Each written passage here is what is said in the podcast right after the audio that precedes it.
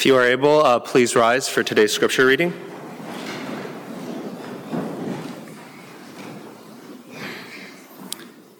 Today's scripture reading comes from the book of Roman, chap- Romans, chapter 16, verses 1 and 2. I commend to you our sister Phoebe, a servant of the church at Cenchreae, that you may welcome her in the Lord in a way worthy of the saints and help her in whatever she may need from you, for she has been a patron of many and of myself as well. This is God's word.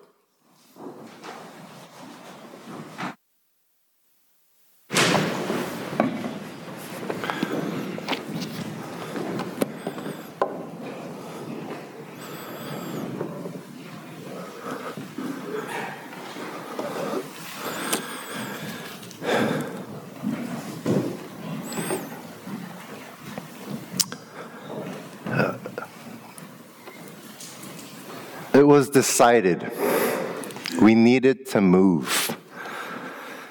There was so much to figure out and a mix of emotions.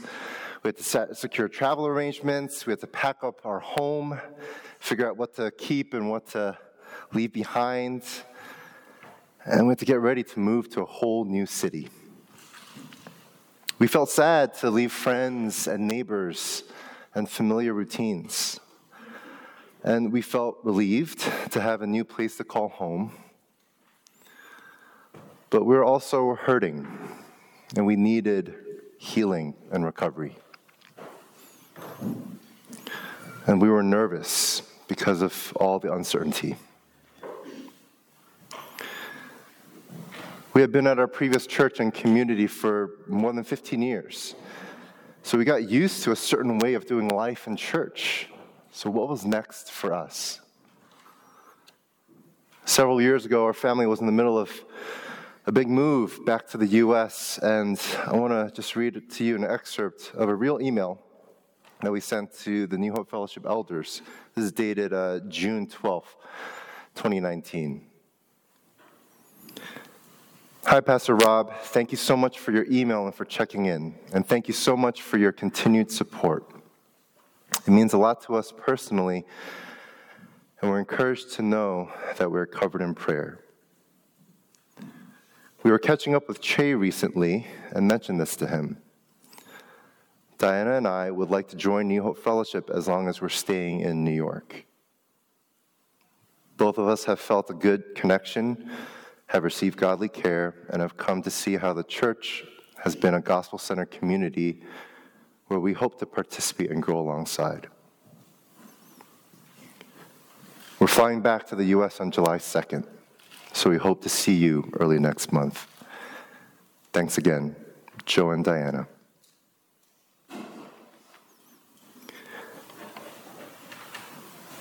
We're going to go through big changes in our lives, significant ones.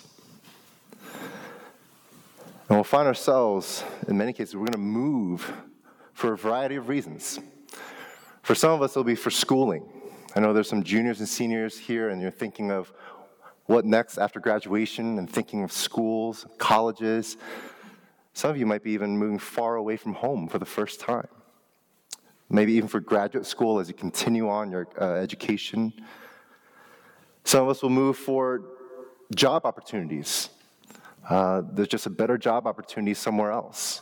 Or maybe it's just the demands of the job, the current job in the company. It's just the nature of the work and where it has led you. Sometimes it's just family needs. The many needs of our family just has kind of landed us in a place where we need to move now. Or maybe some other change in our life situation. There's reasons why we move. And most likely we will. And the main idea, the truth that we can be assured of today is that wherever God calls his people to move, that God is with us and joins us into community. That wherever God calls us to move, that God is with us and he joins us into community with other believers. Today we're finishing out kind of the tail end of uh, the church covenant that we've been covering in the last couple of months. Pastor Rob will preach the, the very last uh, uh, portion in a couple of weeks. But today it'll be, we'll be covering the last commitment. And so it'll be commitment number nine of our church covenant. And so, uh, as we've been doing, uh, can we read this together? Let's read it all together. Ready? We will, when we move from this place, as soon as possible, unite with some other church where we can carry out the spirit of this covenant and the principles of God's word. Just like Johnny read to us moments ago, um, this portion of scripture in the letter to Romans, the Apostle Paul speaks of a woman named Phoebe. Phoebe. And she moves from a port called Cenchreae in the city of Corinth, so basically Corinth, to a whole new city and church in Rome. And here we can draw out some useful principles from Paul's instruction that will, I think, apply to all of us here. So, a couple of questions that we'll explore today is what is our focus? Like, when everything changes as we move and there's different seasons of life, what can our focus be? And the second question we'll explore is more practically how then do we join a church? How do we go about joining a church? Remember, wherever God calls his people to move, he is with us. And he joins us into communion with other believers. So the first question is this What is our focus? What is our focus when everything changes?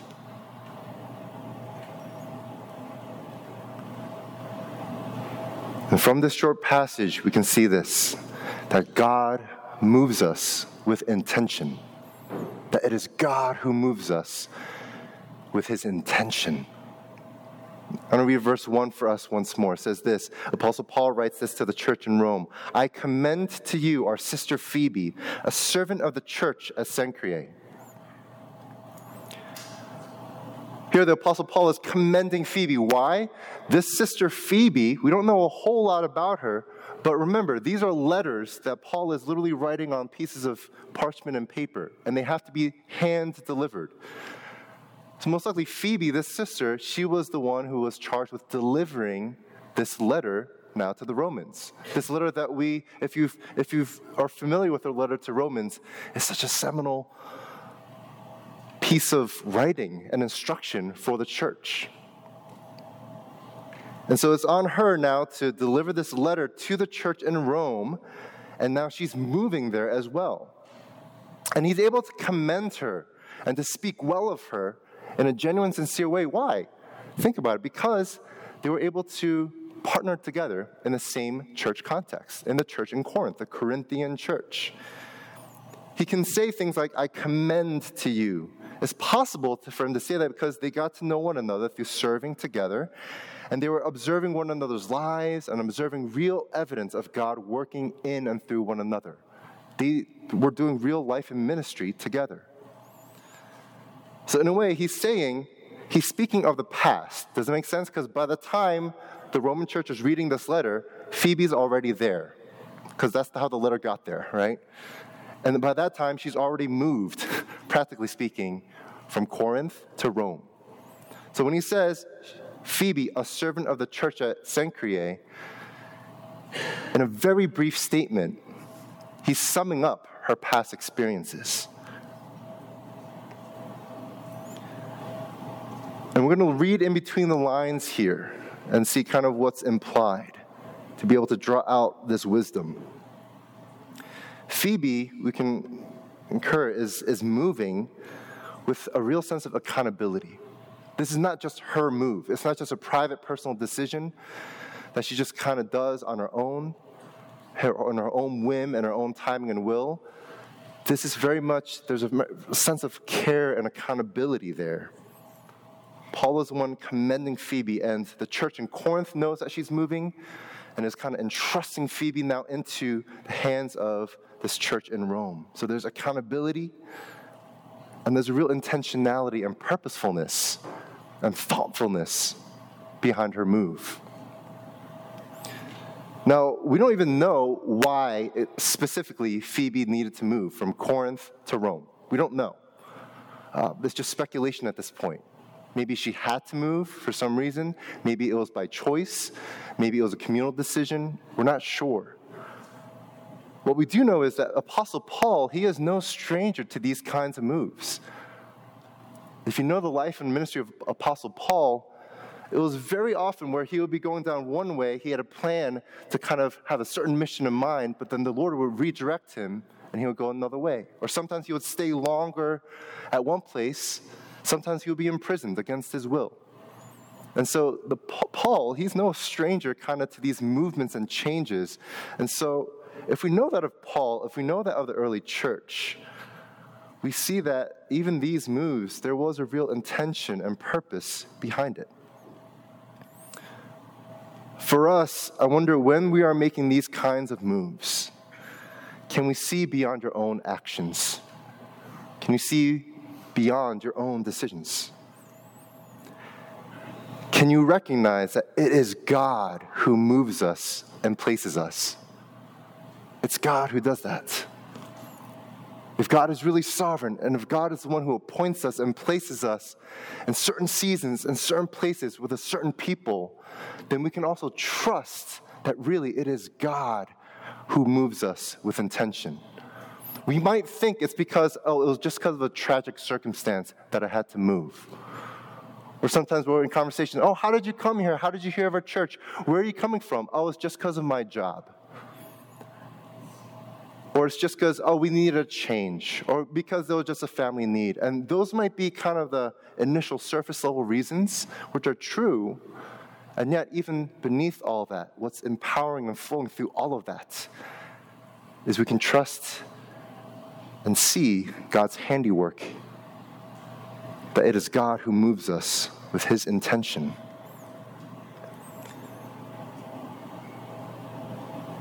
So I'm give us like a few application points throughout this message. The first application point is this.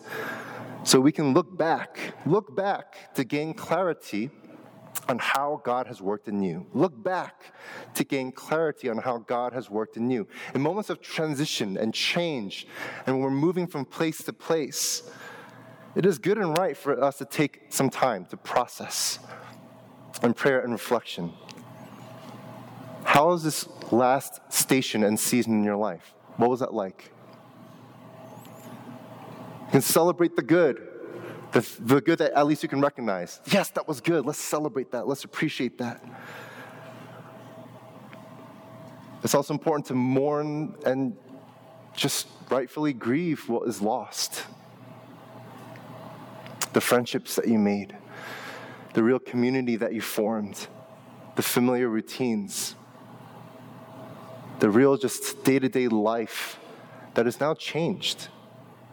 You no longer have access to. It's different now. These are things that we should rightfully, and it is good to, recognize and even mourn as loss. So maybe part of that reflection as you look back is huh, rightfully just feeling sad about it. Maybe part of this looking back and processing is acknowledging some of the ways you've been hurt. Maybe we carry these hurts with us as we move and transition from place to place. The hurts that were done to us, and even the faults, our own faults. What are the lessons that need to be learned? Is there needs to reconcile with others?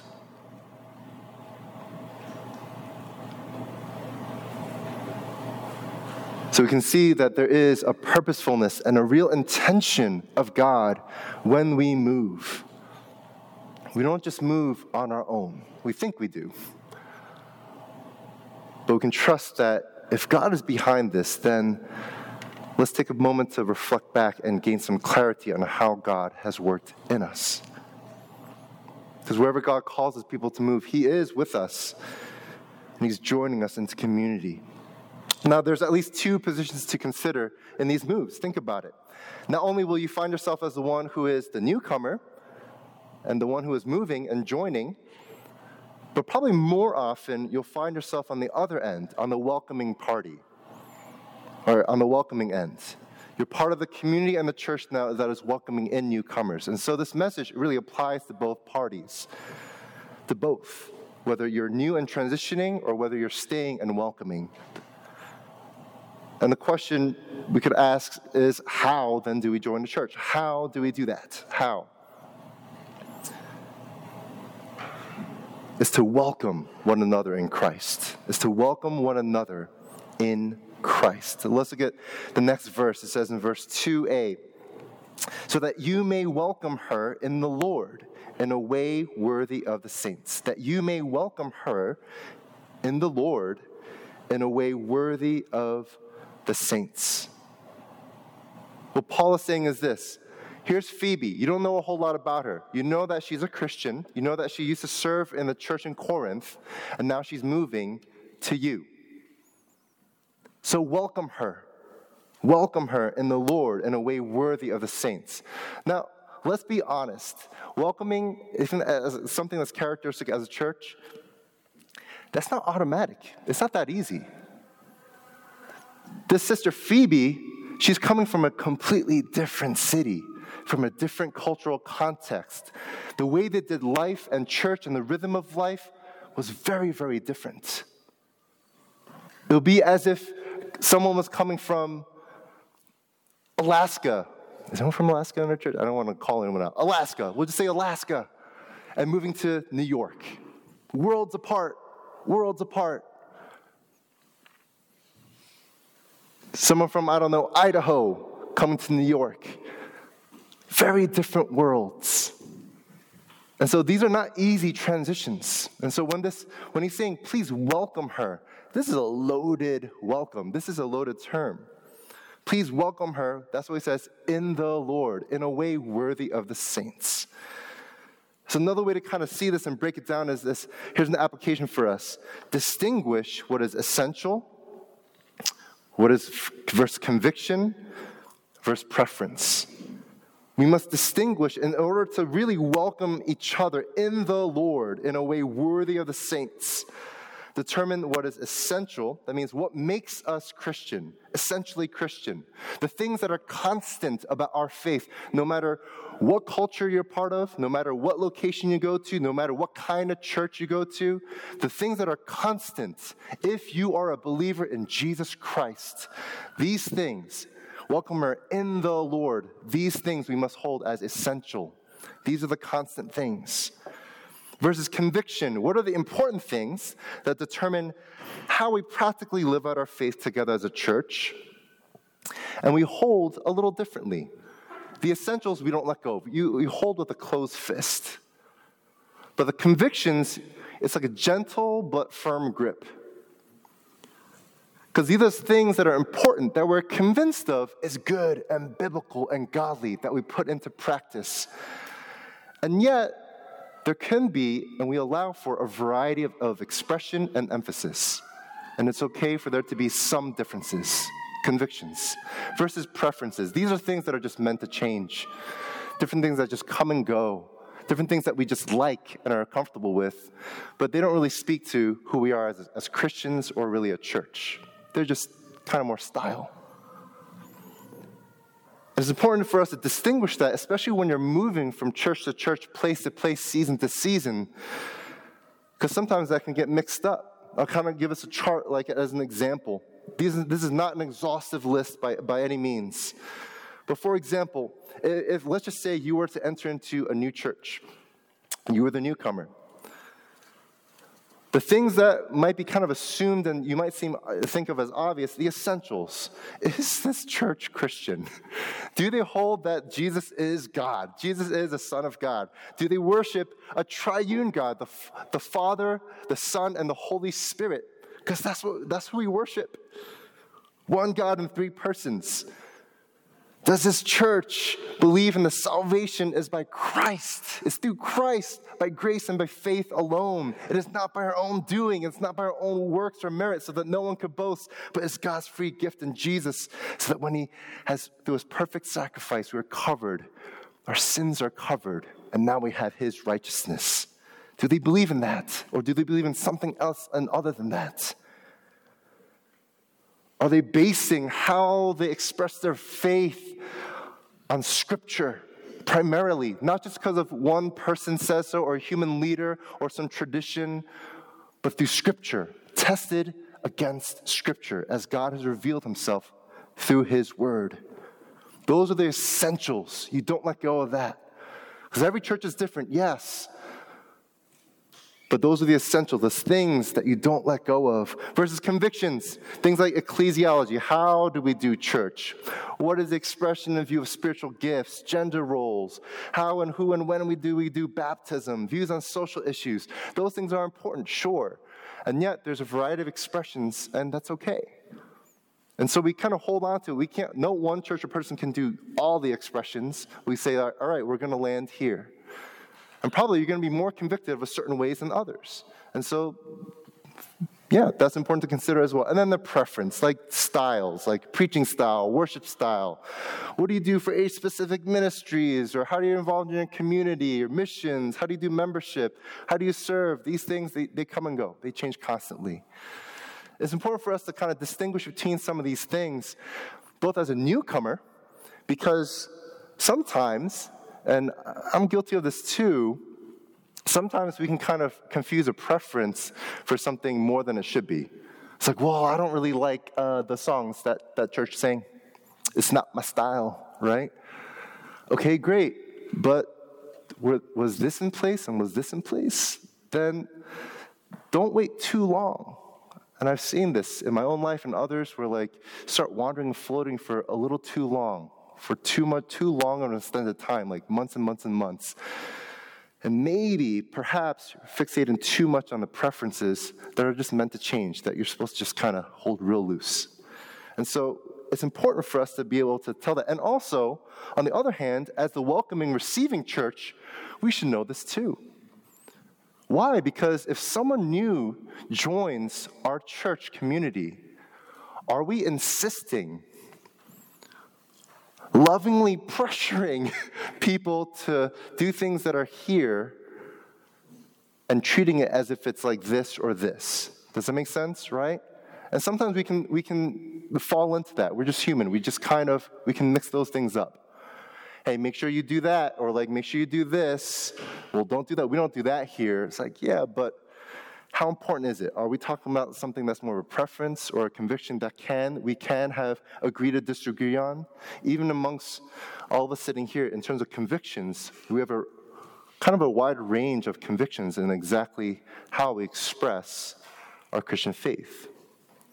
And so it's important for us to know that on both ends, and so we give grace and patient, are patient with one another. So, how do we practically welcome one another in Christ? That says, welcome her in the Lord in a way worthy of the saints. He's not saying, like, and make sure uh, when Phoebe comes, you show her the Roman way of doing things, because in Rome, you don't do what the Corinthians do. That's not what he's saying. He's like, in the Lord. Make sure the essentials, you focus on that. You give grace over here and learn from each other here. And this preferences, let it go. Because wherever God calls his people to move, as he is with us and joins us into community with other believers, much grace and patience is needed. And so, the second application, the, another application that I kind of bring forth to you is that we can courageously invest in new relationships. Courageously invest in new relationships in these big moves and changes in our lives. Because relationships, it takes patience. I don't know about y'all, but the more years that go by and the older that we get season to season, isn't it harder to make friends sometimes? It's harder. When you're children, it's done for you. Playdates are arranged. High school, college, the time of your lives, seeing each other like, see your friends like 30, 40 hours a week, all the time. And it just gets harder and it looks different to invest, especially in new relationships. We still might be sad about the friends that we have lost, and it's hard to kind of move on. So it takes patience, it takes a real commitment to follow Jesus together as you're getting to know one another for the first time. And so look at what Paul writes, actually, just in the verses right above. Same letter in Romans chapter 15, just earlier before. He speaks to this and says this May God, who gives patience and encouragement, because we need both, don't we? We need patience and encouragement to be in relationship with, with one another in the church. May God, who gives patience and encouragement, help you live in complete harmony with each other as is fitting for followers of Christ Jesus. He's not writing this because they're so good at it. He's writing it because, because of all of our differences, we need more than ever to focus on and maintain the unity in the gospel. So maintain this harmony. Then all of you can join together with one voice, giving praise and glory to God, the Father of our Lord Jesus Christ. Therefore, welcome one another, just as Christ welcomed you so that God will be given glory. In this Advent season, isn't this what God has done for us? That God not only came and He is with us, Christ the Emmanuel, but Christ also is welcoming us into the family of God if we were to have faith and saving faith in Him in this kind of same generous and gracious sacrificial way, it's a call for us as a church and as fellow Christians to embody that as we move from place to place and season to season and through different changes in our lives. And lastly, as you welcome one another, holding on to the essentials and working through these convictions, know that, especially in these changes and moves, that your role will be different that your role will be different. Let's read the last part of uh, verse 2. It says, And help her in whatever she may need from you, for she has been a patron of many and of myself as well. Phoebe is described as a servant, or as, aka a deacon, a deaconess, and a patron of the church in Corinth. That means she was very involved. Do you know people like that in the church? Like very, very involved. Their names attached to like everything, every church program ever. Like they're just always there and just super heavily involved in serving. She was that person. She was very involved. And she was a patron, meaning she had enough means financially and just different gifts and resources to not be a patron and to be a benefactor of different people, including Paul himself and many people. It says many people she had, she had the loot and she was generous. And so she was a helper, she was a servant. But now, in her new role, in a new city, new church, new context, she needs to be the one being helped. Roles have changed. She is in no position to be the helper and the servant and this deacon that she, and the patron like she was before. She doesn't know anyone yet. There's no trust. She's not familiar with the context. And so it is true for us. Our roles will change. Whether you move to a different church or whether we're in the same church, and as our church grows and expands and just kind of keeps on changing, sometimes you can stay in the same church and it'll feel like a different church after a few years. Talk to anyone who has maybe part of New Hope who went away and they came back for like three, four, five years, and they'll say, Whoa, different church. Things have changed. Yeah. So you don't even have to move sometimes to, uh, to, uh, to experience some of these changes. And the point is that with each season, our roles will change. Some of you, you may have been used to being more on the receiving end, being helped. But in a different season, in a different place, you may find yourselves now taking more initiative, leading more, or serving in a way that you haven't before. On the other hand, some of you may have been used to serving in many capacities, just like Phoebe. But now you find yourself in a situation or a position where things are different now, where you may you need to kind of step back and rest and recover and receive more so you can be reoriented to whatever God has next. Just as the needs and of the church will change in every season, our own needs and capacity to be involved will look different too. So here's the last application point for us to consider.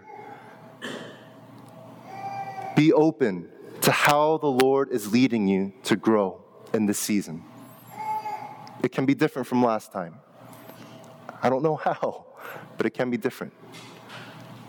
Be open to how the Lord is leading you to grow in this season. Do you really trust that it is the Lord's intention and purpose to move us through these different seasons and big changes in our lives? And if so, the Lord does have an intention and purpose for you, how you can grow and really focus on.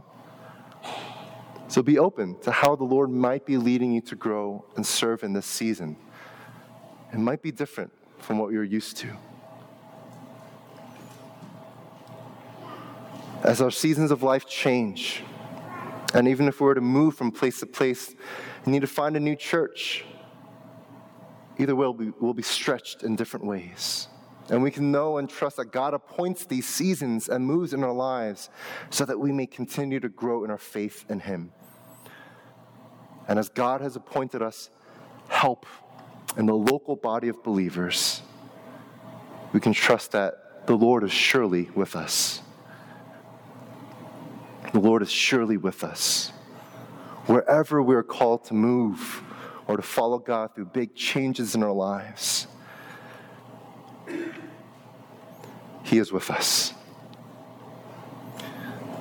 So let's pray together and commit ourselves to Him. Can, can you join me in prayer?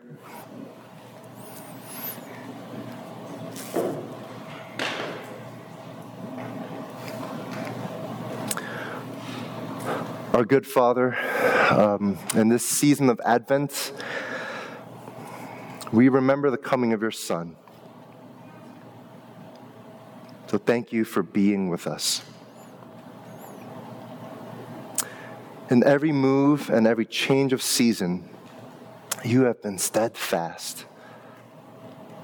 We trust that you have been with us. Help us to notice your handiwork in our human plans because you are with us. Comfort us, Lord, when we miss loved ones who are now far away due to the changes in our lives. You are with them. heal in us any brokenness that we carry. You are near to us. Grant us clarity in what is wholly un- unchanging. And help us hold loosely the things that are meant to change. You are faithful. Lord, I pray that you would establish these new and budding relationships within our church, that we may all be known because you see us. And now unite us in the holy name of Jesus as we go from season to season, place to place, and strength to strength. Amen.